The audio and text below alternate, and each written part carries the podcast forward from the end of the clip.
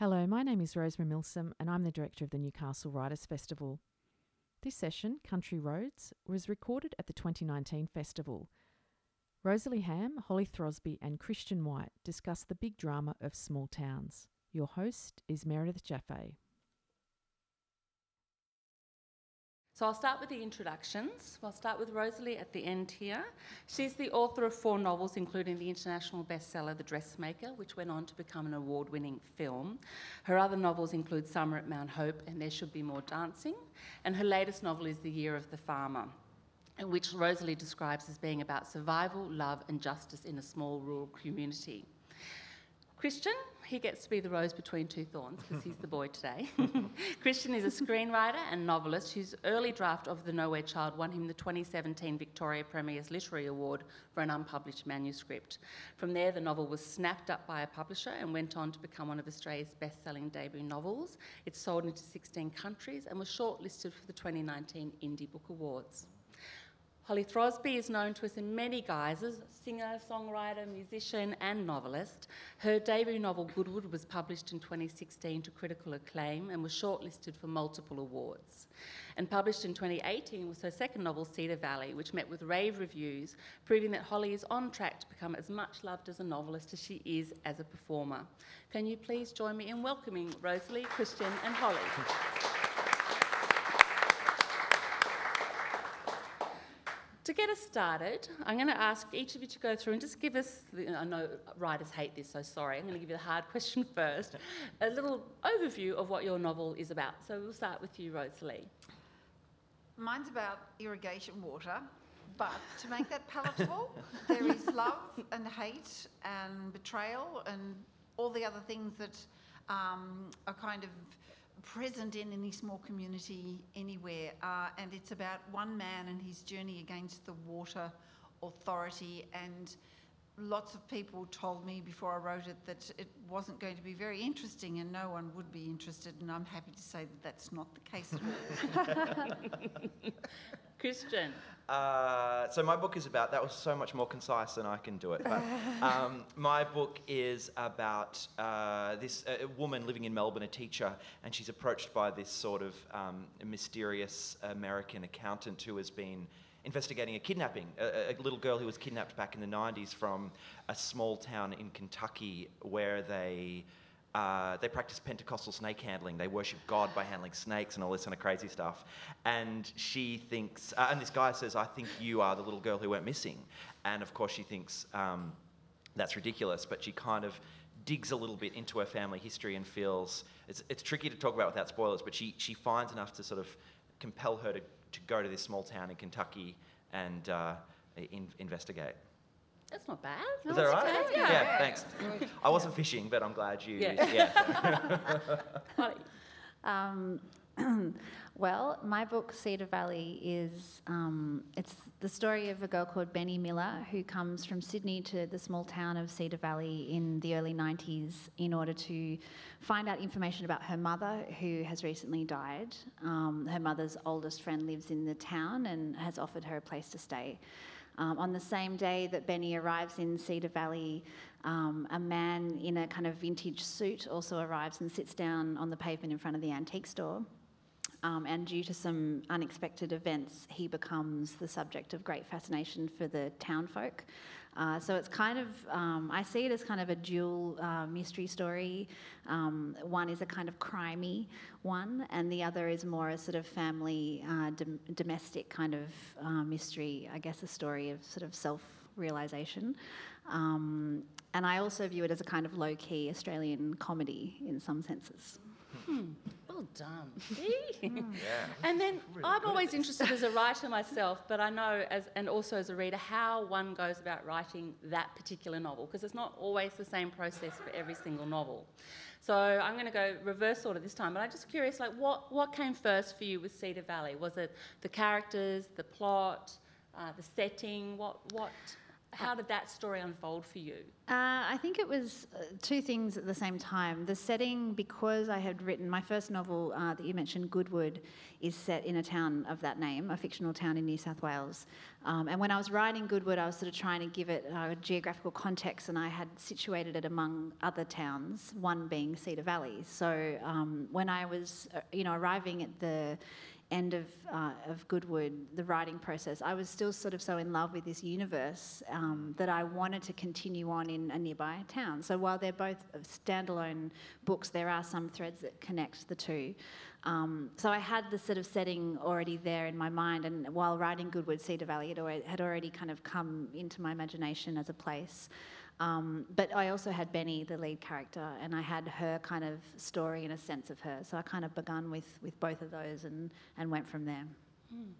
What about you, Christian? Uh, for, for me, it was the uh, the sort of the, the, the hook, I guess, the sort of the one-liner. What if you were you know, what if you discovered your parents might be your kidnappers, uh, which came from kind of a, I apologise, I, I, told this yesterday if anyone was in that panel as well, but it came from this sort of weird place, uh, this sort of very uh, heartbreaking conversation I was having with my nan who is in her late 90s and has dementia and I was, you know, telling these awful conversations you have where you explain who you are. I'm, I'm you know, I'm your grandson, and, and that's that's your daughter, and all this sort of stuff. And I began, um, I, I, kind of just got obsessed with how memory works. You know, she would have these lucid moments, but also uh, then just get lost. And I started to, uh, you know, I, I, get these obsessions, and now that I'm officially a writer, I can re- call it research. But at the time, I would just procrastinate with these uh, obsessions. So I, I just delve into memory for some reason. Uh, and I discovered uh, this thing called Decay Theory, uh, which is the original title of the manuscript uh, that got changed because nobody in the world except for me liked it. Uh, uh, but yeah, and, and Decay Theory suggests that. Um, when we create a memory, we create this thing called neurochemical trace, which is sort of this thread. I describe it in the book as a, a sort of a thread you tug on to access that memory.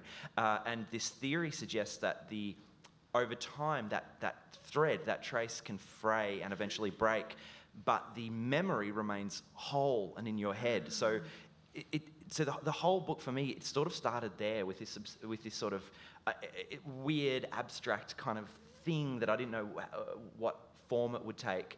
Uh, and I started thinking about that and thinking about it over and over. And, and I thought, oh, what if, what if I have a memory that I just can't access it will change who I am. And then very quickly I thought, uh, weirdly, uh, what if, oh, what if my parents kidnapped me?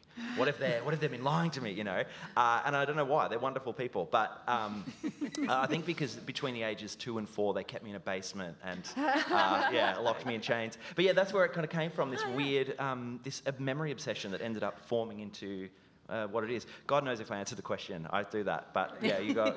Let's pass it along. Oh, mine started uh, in childhood, um, and it came from many, many years spent driving around the family farm with my dad uh, and stopping in the middle of nowhere and looking off into the distance and just waiting for him to see and hear what was going on.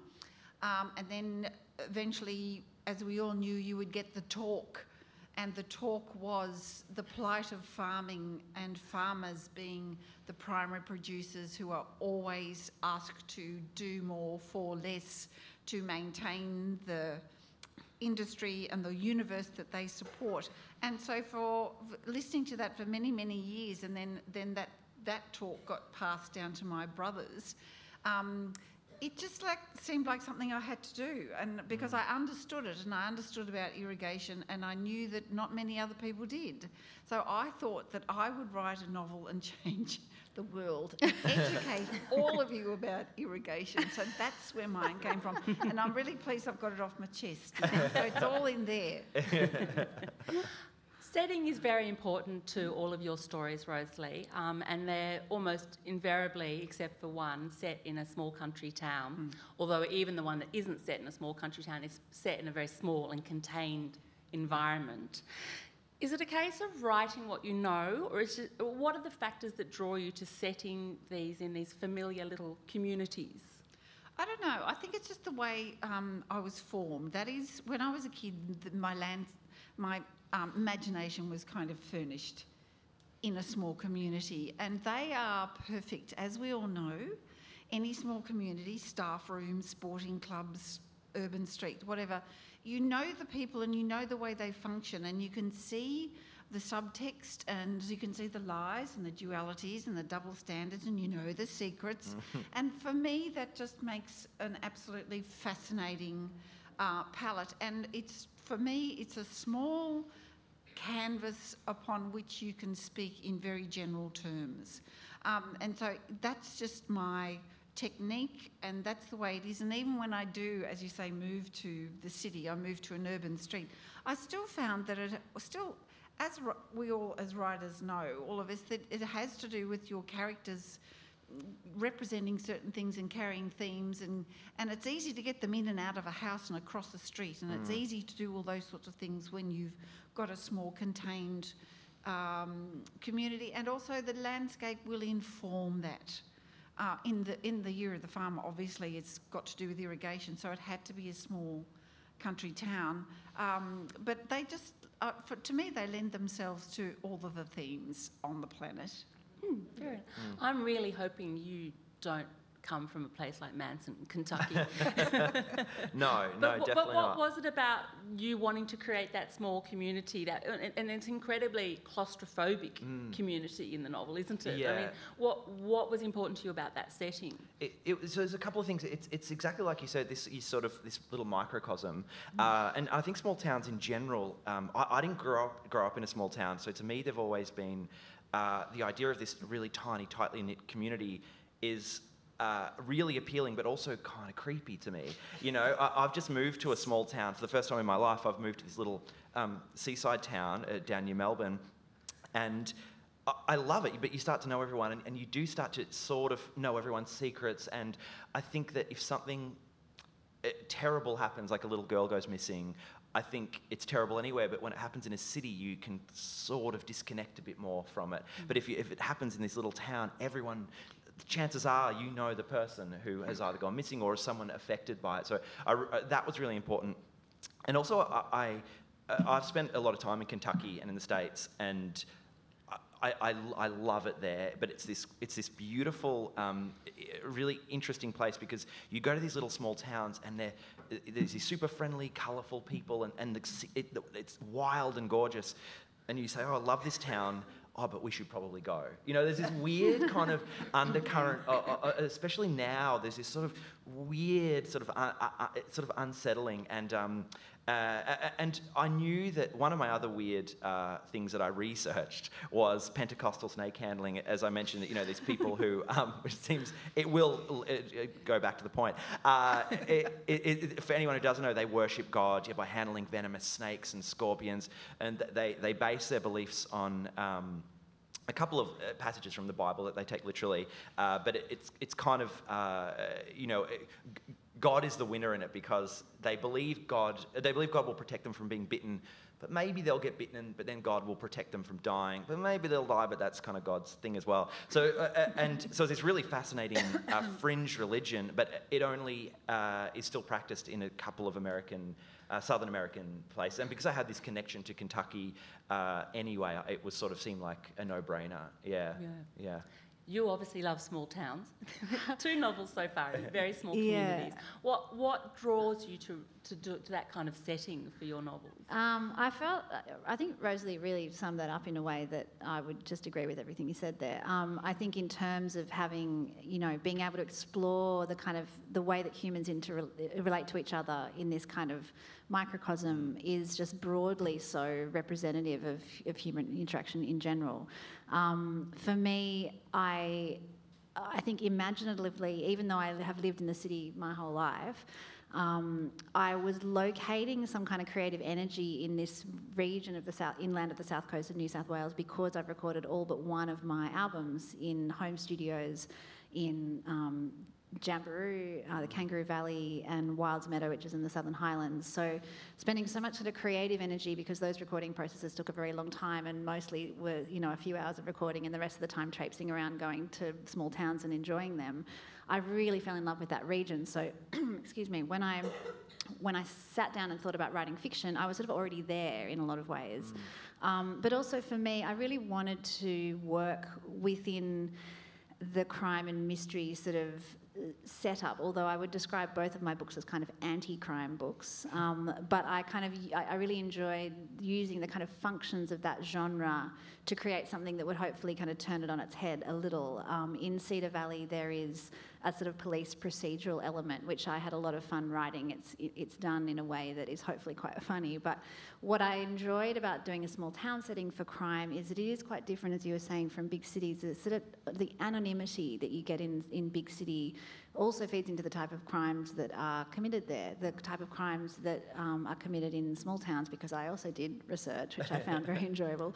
Um, was that you know the type of crime that, that can happen in smaller towns is often uh, not reported as much because people usually do know the perpetrator, whether they're in the family or whether they're part of the community. A lot of the stuff tends to be dealt with a little separate from sort of traditional police procedural elements. So in both the books, the communities themselves are kind of the ways in which the mystery or crime, in inverted commas, um, unfolds. And in terms of memory, I was very interested in that, in people that live in these communities and their kind of living memory is actually holds a lot of the answers, even though they might not know that they have them. Um, and so I really enjoyed letting the townspeople be very active in the kind of pace of the revelation um, through face to face conversation, which is something I loved about setting it in the 90s. Nobody texts. Um, and I really loved sort of getting a lot of that kind of real, the whole of Cedar Valley is really propelled by these sort of interactions, face to face interactions between um, people in the town. Um, and the police, in a way, are almost trying to catch up. Mm. One of the things that struck me too when I was sort of preparing this session is that for a long time, when I used to be a book critic, it was still a really big issue about um, domestic drama, suburban settings. You know, that the, these small communities were somehow, the novels set like this were somehow lesser in a literary sense than, uh, you know, big global themed novels. And, and yet, you know, obviously all of you don't agree with that because you wouldn't have, you wouldn't have written what you've written. But what, what do you think? What, how do you think writing those very contained environments, the very small settings, um, how do they help you inform on those global themes? Do you, do you think it actually makes it easier to talk uh, to extrapolate from a small setting than it would be to try and write write a broad landscape type novel? yeah, I do. No, I do. I think that if you can relate um, deception, dishonesty, injustice, violence, what is fair, what is not fair, if you can relate that to a domestic scene and then think of a politician or draw some kind of sort of subtle mm. um, correlation between those two things in the text, I think that's a really effective way to, you know, put things across. Mm. Uh, because uh, depending on the kind of writer you are, the kind of books that I write, I try to do that because I'm a little bit conscious of my audience, but I'm you know, I'm, I'm not sure. The other two writers might have a different idea, but I, I think that's a really good device. Because I found when I read The Nowhere Child, for instance, I felt that it spoke a lot to the current state of American politics and mm. the current um, social climate in the States. Was that, was that something that you intentionally wanted to put on the page? Not, not as a blunt instrument, I might add, just it yeah. just felt like that when I read the book. I, no, and it, weird. Uh, that didn't occur to me till right now that you said that. Uh, that didn't oh, occur really? to me. No, uh, but you're right. It does. But I, I think that um, so much. You know, when you talk about things like themes and messages and all that sort of stuff, for me, uh, it's. It, I tr- sort of try to intuit most of it. You know, I, re- I, really focus on plot and character and all that sort of stuff. But all I find that these themes just work their way in naturally. Mm. I mean, I did think about, um, uh, you know, because it deals with uh, the, the, the, Kentucky chapters are set in the 90s as well. This is this mm. great device because it's, it's brilliant. Uh, but so, and I, and I know that I, I, wanted to look at what it would be like to be in a small community, but also, uh, you know, be gay and be have a family and all this sort of stuff. So I think that that was all really conscious, uh, and I really mm. thought, um, and Kentucky's just the perfect, you know, it's, it's everything's a bit heightened. Uh, but no, the rest I sort of um, intuited. But I think you can. I think that you, personally, anyway, I do it uh, instinctively. If, it, when I sit down and, and, come up with a story, it's about taking the characters from one place to another, and everything else just sort of happens uh, by accident, really. Mm. Yeah.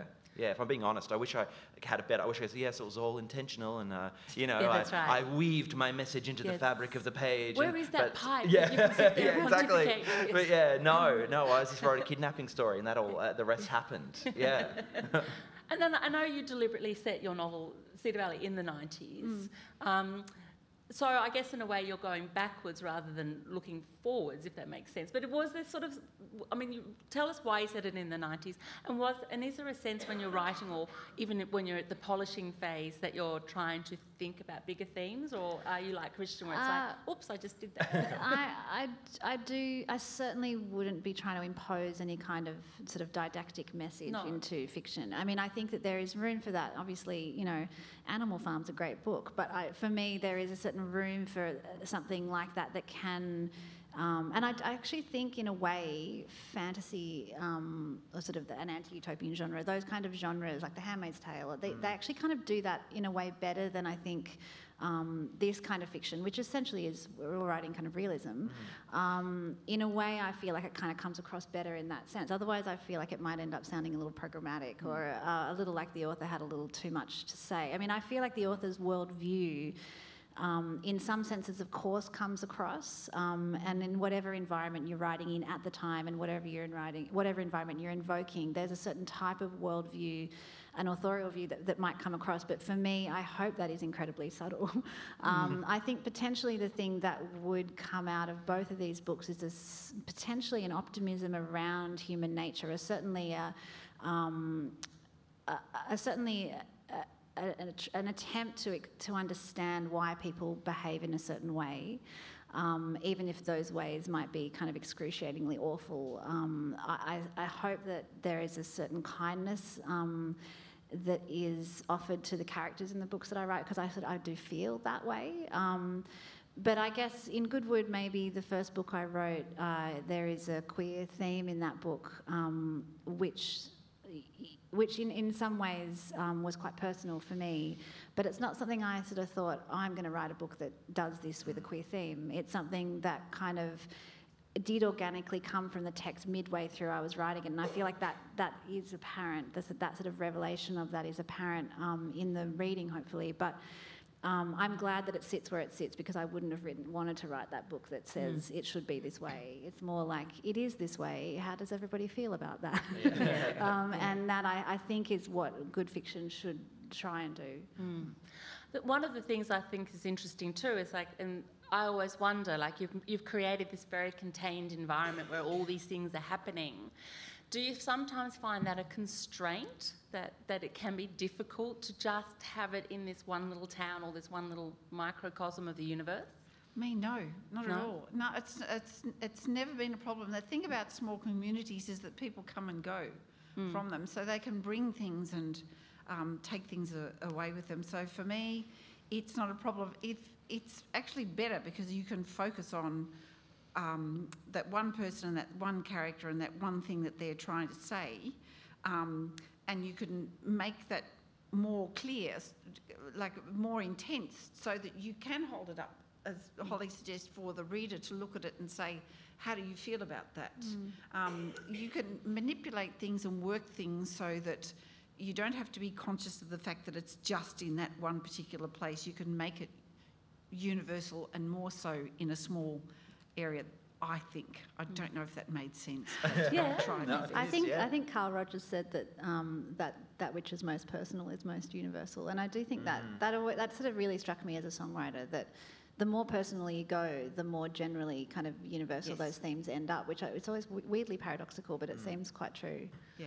Mm. You just have to t- just take a chance that you're not the only one who feels like that. You know, Yeah, when- yeah. and you usually aren't. You're you know, definitely yeah, not. Yeah, yeah, it's good. And the other thing that struck me too about the, the similarities with these three books was that it's the classic thing about, you know, they say that the truism of storytelling is either the stranger comes to town and disrupts the universe, mm. or someone leaves town and, and goes and explores a, a broader universe. And I thought it was quite amusing that in your case, Rosalie, that both happen in your book. This, the stranger comes to town and people leave town, and these, these are catalysts for stories. In, is, is it just because, are they truisms or cliches because it actually really does work so well as a storytelling device that Both. It's a truism and a cli- or all of them, and a cliche, and it really does work. But for me, uh, growing up in a small town of um, Jerilderie, there was a, a Greyhound bus that came through once a week, and it dropped someone off. And in the dust, as the bus receded, there was a person standing there with a suitcase, and that person had a story attached to them. And Tilly. it was, yeah, and it was the duty of everyone in that town to find out what the story was. Um, just as it was to take an interest in what everybody else was doing and form an opinion about it. And so that's just the way my mind works. But there are some people that got off that bus that were on the next bus out because we found out what the story. And there are some people that have just came for respu- refuge and respite. Um, and there are some people that came and settled in and never said a word, and we still don't know. But someone will find out one day. You know. What about you, Christian? Do you, Uh, do, were I you conscious of that? Were you conscious of this idea that the stranger comes to town and brings trouble, or that you leave town and find a bigger universe? Yeah, because it, mine in a way has a bit of both as well because there's this little girl who leaves and then years later she's a stranger coming back. But um, yeah, I get, I guess, I mean, I guess it is, a, it is a cliche, but it is, um, yeah, it does, it just works, works, and that's how that's how it would happen. Yeah, uh, but I think, um, because I'm a screenwriter as well, I'm always thinking about, uh, uh, you know, um, just how to how to uh, most efficiently and, and quickly tell tell a story in a certain way, and that just felt sort of it just feels natural, I think, because it happens. Yeah, and sometimes you do have to uh, lean into the cliches uh, because. I mean, it's not really. Cl- it is like, kind of a cliche, I but think yeah. it's, a, it's a trope. It's an Yeah, trope, undeniable yeah, trope. yeah, trope, and maybe yeah. the trope has become a cliche, but I mean, we've all seen, you know, like I think it started with like westerns, you know. yeah, That's right. Um, yeah. yeah, And it is also that idea that that very common story about when truth and story come to town, mm. and story's wearing the you know brightly coloured cloak, mm. and everyone gathers to story to hear what story has to say, and truth is really pissed off basically because no one wants to hear what truth has to say, and it is that sense as well, isn't it? That mm. that through story we can reach greater truths than. And then if we just you know, laid down, as you said earlier, if I just said, "This is my worldview, take it or leave it," and yeah, it does. And and when someone leaves or comes, it, it, as you were saying, it does sort of um, have a ripple effect. It, it, it touches everyone in a certain way, in a minor way or a major way. Maybe they're just gossiping, or maybe they're they're touched by it, and, and that's really interesting to me about small towns too. Is that. Uh, Everyone has a perspective, and it's and everyone's perspective is slightly different, and yeah, it's just rich and yeah, fun to fun to sort of roll And around in. Holly made the point about the um, the town having its own truth and its own justice, own Mm. story. So that upsets that because everybody in a small community knows the backstory, Mm. and they may not um, render the story just by um, legal means, but in some way it is always made just, isn't it? And retribution is served out, and revenge or whatever it is, in and that all is taken care of by the subtext, by the, the existing Yeah. story. So when someone comes into that or leaves that, um, it just adds one more layer to something that is already dynamic. Yeah, I it's, it's also a, in a, a practical thing sometimes because if you uh, if you're going into a world where they all, especially a small town, where they all know and exist and they all know uh, each other's everything, and you kind of truth. sometimes you need to be guided, and, and just mm. having someone go into a place, you're with them, you're in their head, so mm. they act as a sort of a, a guide to okay, I don't know what that statue is, I don't know why, uh, why I'm using a statue as an example, but if that character doesn't, the reader doesn't either, so they we learn it with them, and so mm. it, it's sort of a, a practical thing as well, I think. And in, in your case, though, you, I mean, in a way, Benny comes to town, she is a stranger, but equally, you've got this wonderful cast of characters who know more about her than she does, in a way, don't they? Uh, in a way, they do. um, yeah, I think for me, I mean, I love the trope so much and was was aware of it. I mean, I've I've certainly watched a lot of films as well because I used to work in a video store and it's a wonderful film trope as well. Um, You're the but next I, Quentin I liked it. Tarantino. I liked it so much that I had two strangers arrive on the same day. It's like let's really exploit this and see how far we can take it. Um, in Goodwood, it was different because it was told a first-person narration from a girl who's 17 and lives in the town and is very much in that town, and that that was sort of a different thing. But um, there is one character that does arrive and disrupts her personally in a, in a way, but that's sort of sort of separate to the main story. In Cedar Valley, yes, two people do arrive, but in both the books, I really felt that the, the towns have a great deal of character in themselves. You know, like as as an as a character. um, Goodwood and Cedar Valley kind of work in this certain way um, and slightly different from each other. Um, I was sort of in love with both of the towns, and so I enjoyed the way that Cedar Valley, as a sort of as a whole community, sort of deals with Benny and then deals with this man who arrives.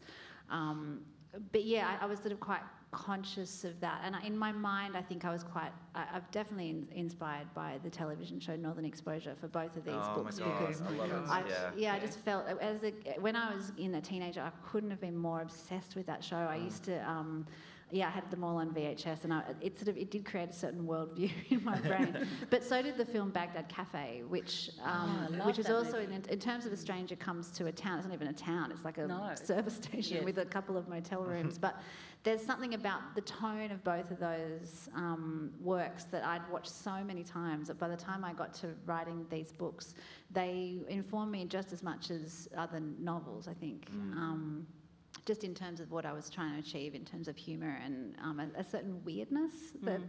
I think, uh, uh, you know, you certainly went for that. Um, yeah.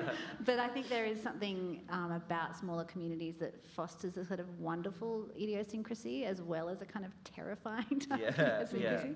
Fargo Yeah. as well. Yeah, Yeah. exactly. Yes. I mean, Yeah. fantastic. Yeah. Well, I've thought, always thought Northern Exposure and Twin Peaks were, in a way, such similar shows, but they just went in different Yeah, well, directions. Twin you Peaks know. used to scare me as a kid, yeah. but I, I was so drawn to it. But uh, from afar, as only as an adult, as adult, I was able to enjoy it because I was a little young at the time. But yeah, they kind of go that, that goes very much on the kind of weirdness. But it also it's something so magnetic about that. Yeah. Um, which yeah, I always found very interesting. And the other thing that's really interesting too is that you all um, have a lot of fun with your writing in, in the backstory. You've all touched on this, the backstory of the of the town. And and I'm just wondering, does the, is it is it just about character, or do you find it really useful as a way of servicing the plot to have these people who know more about each other or the back, the whole history than the lead character does or characters do themselves? Is that is that the fun of it? Is to go and I know more about you than you do, kind Yeah, of. we have to keep ourselves entertained.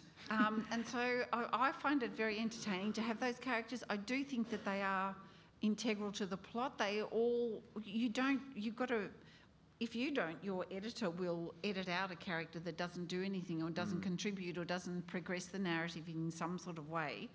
Um, and I, for me, because I grew up in a small community, and I'm sure for the, for you as well, you we see that stuff. You pick up that stuff. You know all that stuff when you sit in a cafe and look at the people and the interactions.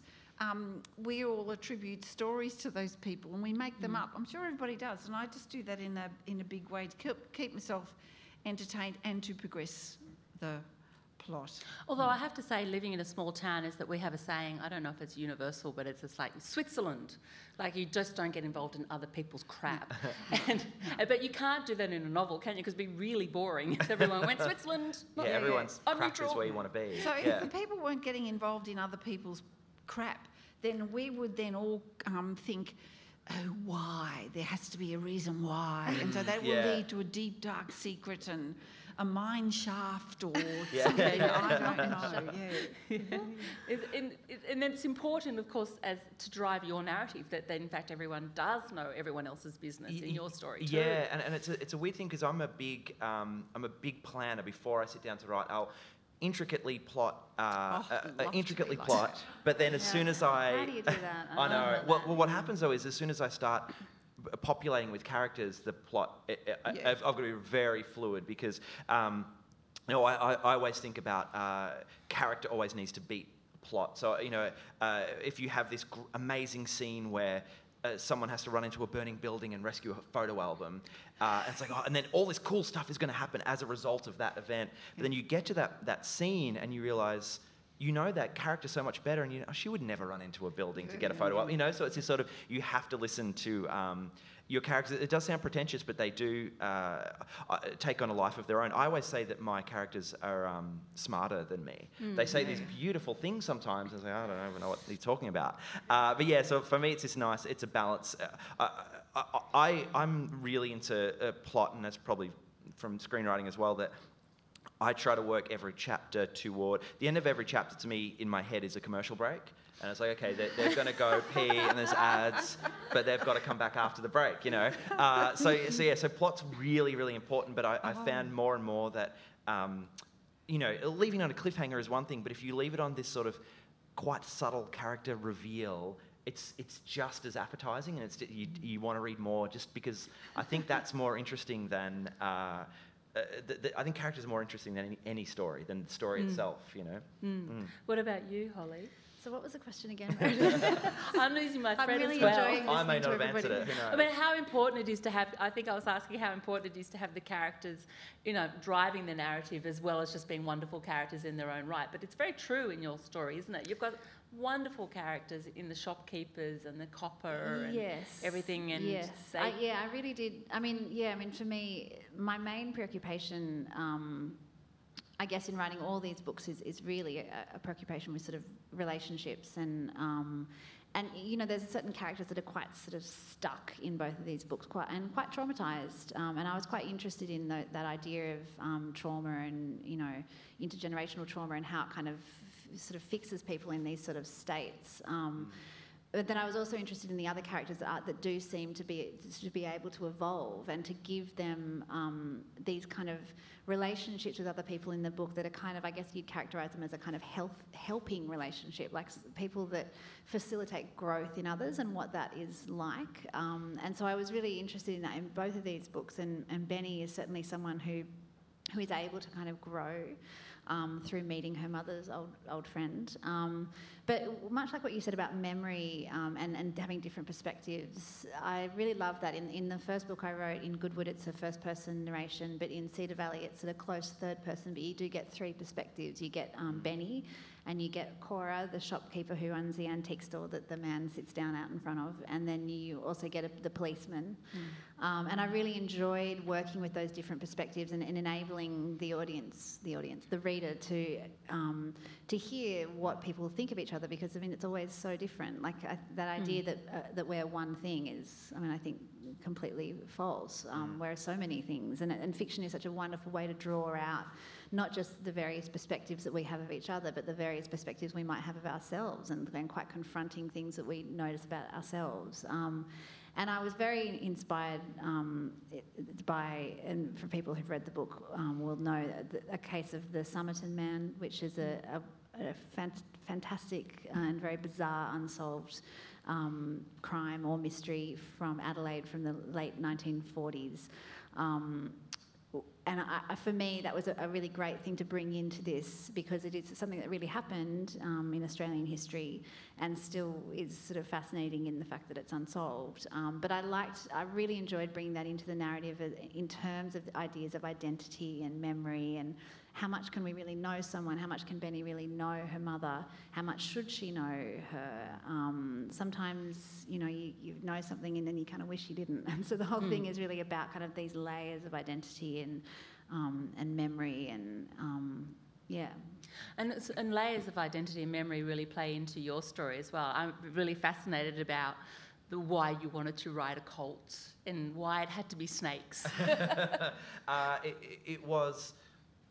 I, it was part of the, the writing process for me, and, and um, I've learned this because the second book, the same thing happened, uh, where all I start to do is, is I have my core little idea, and then I start to bring in other things that I'm really into at that time. I have this collection of uh, just things I get obsessed with, and that was one of them. For years and years and years, I was obsessed with these. Um, what you wanted to be part snake handlers. No, I just found them so uh, uh, well uh, creepy, but also incredible. Like the, the the faith it takes to handle a rattlesnake.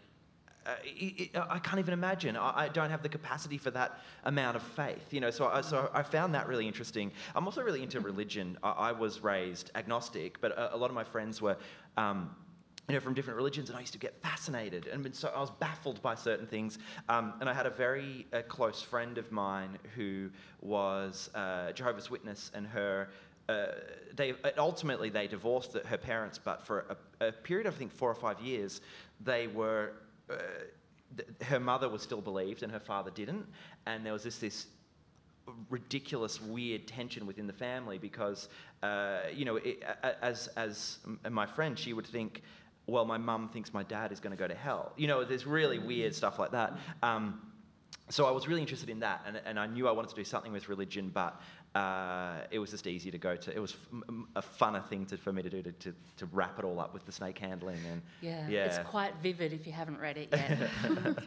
I think, um, and I think water, irrigation, as you touched on right at the beginning, is not a go-to topic for writers. um, most of us would, you know, confess that we know very little about it. Um, you told me an interesting story yesterday. I'd, I'd love to bring it onto the stage though, about where there's about Christmas at your, on the farm with your brothers and these people that turned up at Christmas and how this ended up being the germ for the novel. Yeah. The, the, the, if you like, the, the, the, this, the grit that mm. formed the pearl, wasn't it? It was, yeah. It was, it was about 2010 and it was the height of the millennium drought and water was costing $2,000 a megalitre and mm. nobody had that water, um, that money. And it was Christmas on the farm and we always go back to the family farm for Christmas. And outside the window, it, it must have been at least 40 degrees. Inside was air conditioned. There was a lavish feast set out, um, but outside the topsoil was winding off the farm, and all you could see was the clay underneath, and there was not a blade of grass. As far as the eye could see, you could just see the shimmering horizon. You get the picture. Um, we were all sitting inside, and some some people that were are not um, people that go to the country a lot. Um, arrived in there, I think it was probably an eighty, ninety thousand dollar car, and got out of the car and came inside with four cans of beer and one bottle of wine, and walked into the family home and started talking about their their financial plight, um, how a business venture that they had had just gone bust, and the fact that they were completely ignorant of anything beyond their own concerns or even beyond the windows. They just walked from the car to the house and they didn't even look around them. Um, struck me as a terrible thing. Uh, and that was one of the reasons why I decided to write this novel. Um, and also, people I know that are urban dwellers. Um, they don't know about farming. They don't know what it's like. They think it's um, McLeod's daughters or the farmer gets a wife or that's, they. that's how I that's what I envision. That's Yeah. what- yes. yes. It's not, and the people are, are, are varied and cultured and different and industrious. It's a place of great innovation. It's a place of great progress. It's a place of great invention and science and endurance and partnerships, men and women. And women are valued because they do 50% of the farm work these days, and all those sorts of things just weren't making it to um, the media or literature. And I just thought that I, as I said, would change the world and change all of that. Um, so that's basically where the whole story came from. And that was a Christmas day where I really did drink far too much champagne. yeah. But You probably needed to if you Oh, were I enduring their company. I'm just really pleased that I didn't open my mouth and say something that I would regret. But I, I it, Well, you kind of did open Well- your mouth, but not so that you regretted it, mind you. yeah, yeah. You did it in the writer's way. You put them into character. Do you draw, Holly, on, on real people that you know? Because you've got a lot of characters in all- both your books. Are there are there friends and frenemies and enemies in in I your thought you were just going to ask me if I drew, and I was going to be like, well, actually, I don't mind drawing. um, uh, you're, no, there's not. I mean, yes, I don't know. It's one of those things you always get asked and then never know how to answer the question. Um, there are certainly uh, elements of people I've come across in my life, but it's not like I. There's, there's definitely no one who I was like, this is definitely based on this person, except in Goodwood, Jean's dog is absolutely based on my dog. This is like this is a, just a fictional representation down to everything of my dog. But apart from that, um, the people in the book. Uh, yeah, I guess in a way, I- for, I don't know how you guys do with characters, but for me, it's it's always a little bit of a pastiche between Yeah. sort of various aspects. And I mean, like, aren't we all just a bit of a pastiche between every other person you've ever met? Um, so yeah, that, there's no, there's no sort of direct through line, but um, I feel in a dreamlike state, it all kind of comes together and ends up on the page. Because you could say the opposite. The, uh, I guess the other way of asking that question is how on earth do you come up with so many, v- you know, such varied and distinct characters when you've all, you know, got books that are populated with, well, whole communities? Um, for me personally, I, as a reader, I really enjoy nonfiction and I read a lot of books about psychology. And I, I just, it's just a real interest me, of mine. And so I love books that sort of talk about, especially when you've got transcripts of therapy sessions and stuff like that, these characters that come off the page. And I find that fascinating. And I listen to I'm really interested in you know psychology podcasts like that Esther Perel relationship podcast. Has anyone listened to this? Oh, it's, it's just full of gold. um, but I, for me, a lot of the time, um, something will come off the page of a non-fiction book that I read, and I think it's a really interesting kind of character trait, and it, it reminds me of ten people I know, and then all of a sudden this person comes up in the in Cedar Valley who might just have this attribute, and from then you kind of grow out. I think it's as you kind of begin to add colour and have them interact with people, like Christian was saying. Um, you then quite quickly know what they would and wouldn't do and what they would and wouldn't say. And I think that's a really nice thing about um, creating characters is how quickly they do become real, and you sort of think you get such a strong sense of them that you just know how they'll behave. Because we're coming from a script writing um, tradition, um, you would I, tell us how would you do how would you create character in that environment versus what you do in a novel? Yeah, it's, e- it's even it's challenging because y- you will you have a physical detail or you'll you'll give them something you know a little description you'll know their age and, and that's really it. Uh, and then it's just all through their interaction and their dialogue and things like that. But I think that you I I think consciously and subconsciously I, I do steal little details and from people I've met or people I know. Uh, but it's usually um, just one little small detail that I'll give a person and, and the character will sort of grow from there. Uh, I, uh, when my wife first read the book uh, she said the main character Kim, she said, "Oh, that's that's your sister. That's Nikki, your sister." And then I thought back about it. So, oh, yeah, I think I did subconsciously, uh, you know. a- a- And I think when I was thinking about Kim, the main character, I knew I wanted someone. I knew she was going to go into a crazy world, so I wanted her to be uh, uh, strong and passive, uh, but also just have a real sense of who she is. And so I wrote that character, and then subconsciously I must have just, oh, that's my sister. So I- you know, so I think there's a lot of that going on. Uh, but I also think. Um, with screenwriting in particular, I learnt this that you there's, there's this big cheat. There's this big way to cheat in books. I think all the best books do it. I know I do it, and it's just leaving bits out. So I th- so with character, uh, plot, setting is a huge thing where you just you, you just leave stuff out because we're all. Especially now, uh, readers and audiences are really smart, and they bring all this um, history and memory. And, and, and you know, so I had a guy recently email me from Kentucky and said, uh, God, you captured it so well. And I said, Oh, thank you very much. Was, I did it on purpose. But I didn't. I think it was just that he filled, he had all those gaps to fill in. So, in the same with characters, I think you give them. Uh, uh, the, the, uh, sometimes it's better to give them a little less and give them a, maybe a detail and something in the way they talk, but then uh, if unless they're if they're the slightest bit complex, the reader will bring a lot to it, and uh, and then and it's and then it makes it it makes you seem like a better writer, but it's just it's just cheating, really. I mean, you come from a, a small country town too, so do you find that when you go back to Jerilderie that people are, are are imposing themselves in, onto the characters? Oh, that's me, or that's my mum, or you know, do, or, because of, yeah. Absolutely, and I keep uh, saying it's not you. It's like you're not in it. You know, it's it's uh, it's a ta- more all communities are like that. They're, you know, it's I've just taken slithers as everybody mm. else does from the- everybody uh, that I've met, and the the people, in, for example, in the dressmaker, there's no one as terrible as them. I took the worst aspect from the worst people I'd ever met. Nobody could be that bad. But it's interesting because I I once met, and I haven't been able to use him yet, but I met a gentleman that had a short philtrum, like the really short Oh, bit yeah. from the top of your lip to your nose, and it gave his face a whole a whole expression Mm. um, and an attitude.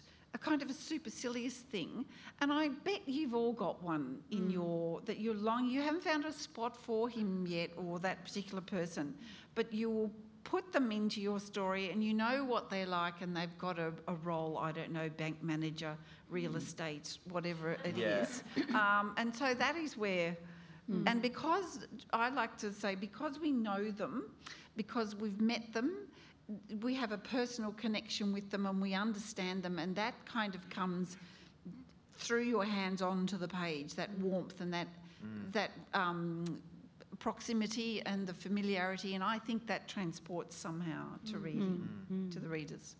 That's a very good note to, uh, to hand over to you guys to have a few questions as well. We've got 10 minutes left. Um, so if you'd like to ask a question, just put your hand up. There's a roving mic. There we go, over there. Um, so, you know, I, I could keep going. We, we will quickly descend into writers talking about how they create characters and all that sort of stuff. It might be really interesting to us. I don't know if it translates for audiences necessarily. Where have you gone? The lady with the microphone. Oh, here. Is it on? Oh. Yeah. Um, when I read The Year of the Farmer, the Murray Darling was the first thing that hit me, and it was so appropriate for the actual year that it's written as to hiding water, the desperation, and I was just hoping so many more people would read it to actually look at how important water is. Well done. Thank you, Ta. Thanks.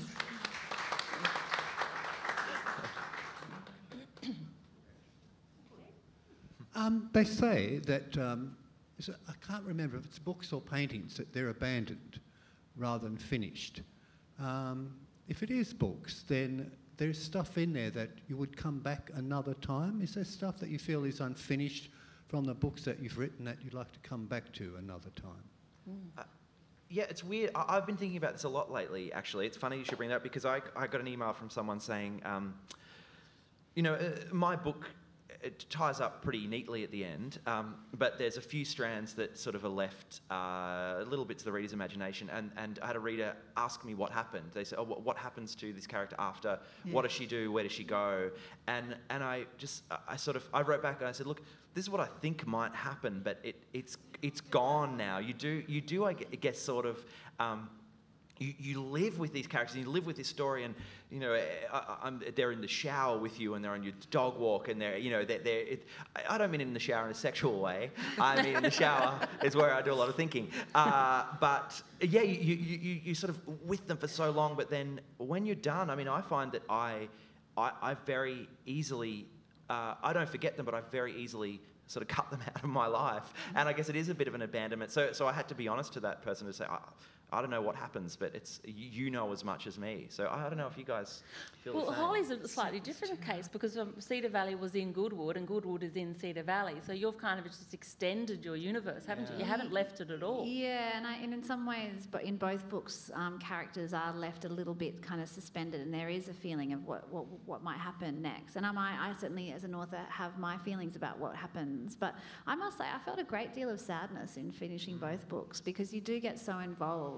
Um, and it's quite, I found it like after carrying these people around for so long in such an intense way in the shower, and also on the and dog walking and driving and everything, shopping, everything that you do, um, I did feel a great deal of, um, yeah, kind of sorrow at thinking that they would be left. Um, and I don't know, it's like a like saying goodbye in a way. But it's sort of also like when you're writing, you're kind of racing to the conclusion in a way. Like it's all about finishing. You know, it's just this mm-hmm. endurance, like a marathon to finish, and then you mm. finish, and there's that inevitable sense of like, oh, like I don't know. I, do you feel like that? I'm not. I'm not feeling. I don't feel this when I'm writing. Do you feel like this as well? No, but I'm just thinking about Holly. What she, you said, there is that race to the end, uh, and you invariably, I've got the book back from the um, editor, and they've said, no, you've rushed the ending. You've got to fill in all the stuff. So, and um, by that point, I'm sick to death of it. That's me. I'm Yeah. over it. I've edited it 15 times, and I've been writing it for so long that I'm bored to tears. Um, and the other thing about finishing it off, and I'm I'm going to take a lesson from Holly and be a little bit kinder to my characters and quite a little bit more loving. But I also find that the, the thought of a sequel terrifying because it, you you just have to better the first idea. Otherwise, you get lots of people coming up and saying it wasn't as good as your first one. Yeah. I liked And- your and- earlier but, work But better. did you have lots of people say to you, "Oh, you're going to write the next dressmaker"? You know that they wanted to see those characters yeah, again. Lots. Yeah, what I'd imagine to so. Yeah, lots. But it's terrifying. It- like that that book was um, straight from the heart and it just came out. I just sort of vomited it onto the page, but and it was so dramatic. But I could I don't think I could write anything, you know, that would make anybody happy. But it's a hmm. wonderful compliment, though, when people want more. Yeah. Yeah. Well, they got more in, your, in the case of the dressmaker because they got the movie. So I Yeah, suppose they in a sense So they got they more in that happy. way. They should be happy. yeah, that's right. That's your lot. Go and watch the movie again. Um, and I mean, do people have an expectation around the next Nowhere Child? Like, I know you've got a second book coming. Yeah. Um, do, do people kind of do, do you feel pressured to recreate the Nowhere I- I, Child? I did when I I, I, that I found the second album cliche absolutely true, and I was obsessed with. Um, is it enough like the Nowhere Child? Is it is it is it different enough? And and, and I, I, I um, uh, both my publisher and my wife had to talk me on separate occasions talk me uh, down from a ledge because I was just oh, everyone's going to see that I'm a fraud and I've just got you know I've bluffed my way I'm a into this. one-book wonder. Yeah, yeah, exactly. Um, but then I just sort of uh, something clicked over and and and I just got deep enough into the second story that uh, I just saw it for its own entity, and that then it, then it got. Now I'm excited about it coming out. I, well, it's probably just finishing it too. I think that uh, yeah, and, and I- I, feel like I wrote. Uh, uh, uh, 80,000 words that I ended up cutting. And, you know, I, I, I wrote so much more than I needed to because I was uh, working through it. So hopefully the third book, I'm sure it'll be a breeze. Uh, yeah, no, it was the, the, the cliche was absolutely true. Yeah. Do we have any more questions from the audience? Yes, that's two. We've got two questions, one here and one there.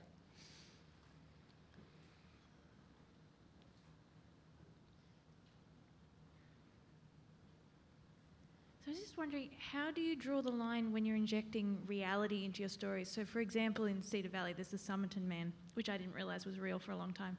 Um, when you're doing these things, is there a point when you're writing when you go, actually, this is getting a bit too real? Uh, no. um, and I also, I'm glad that you didn't know that that was real because a lot of readers don't realise that it is real. And I hope it's an exciting thing when people get to the end of the book and like, is this bizarre shit really real? and then you go to Wikipedia and end up in a click hole like I did for many, many um, weeks. Um, no, I, I think that uh, hopefully that's a good sign if it feels in, in if it feels that way, like it's getting too real. I would hope that would feel good. I mean, I guess. Um, yeah, there's something about about fiction. I think there's always something that's slightly kind of weird and unreal, and that keeps us knowing that it's fiction. But the more enveloping it is, um, I think the better. And there's a question here.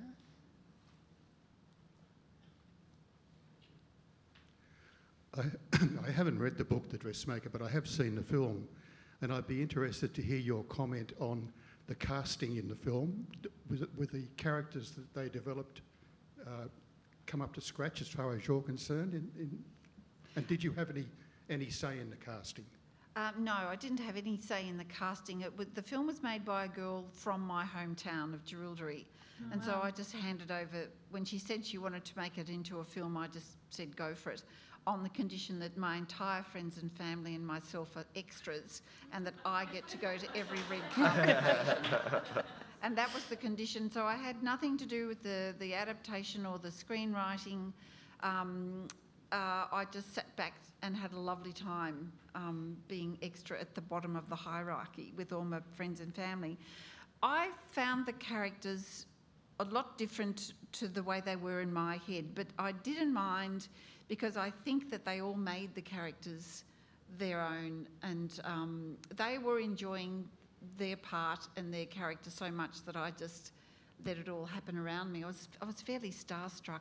Um, and I thought the casting was pretty good, actually, for given I know a bit of the backstory to the, the casting. I thought Kate Winslet did an excellent job. They did ask all the Australian girls, the, the actors that would be able to um, draw or attract $17.5 million worth of funding, but those actresses were otherwise occupied, I think. um, so we got Kate Winslet on board, and I think that she was um, excellent. I liked her a lot. Yeah. Oh, Judy Judy Davis. oh, Lord. Yeah, she was perfect. That Perfect. is all the time we have for questions, I'm afraid. So can you please join me in thanking our guests today, Rosalie Ham, Christian Thank White you. and Holly Throsby. Thank you. Thank you. I don't know what face to make or I hope you enjoyed listening to this conversation from the 2019 Newcastle Writers Festival. Save the date for next year's festival, April 3 to 5, and follow us on Facebook for regular updates.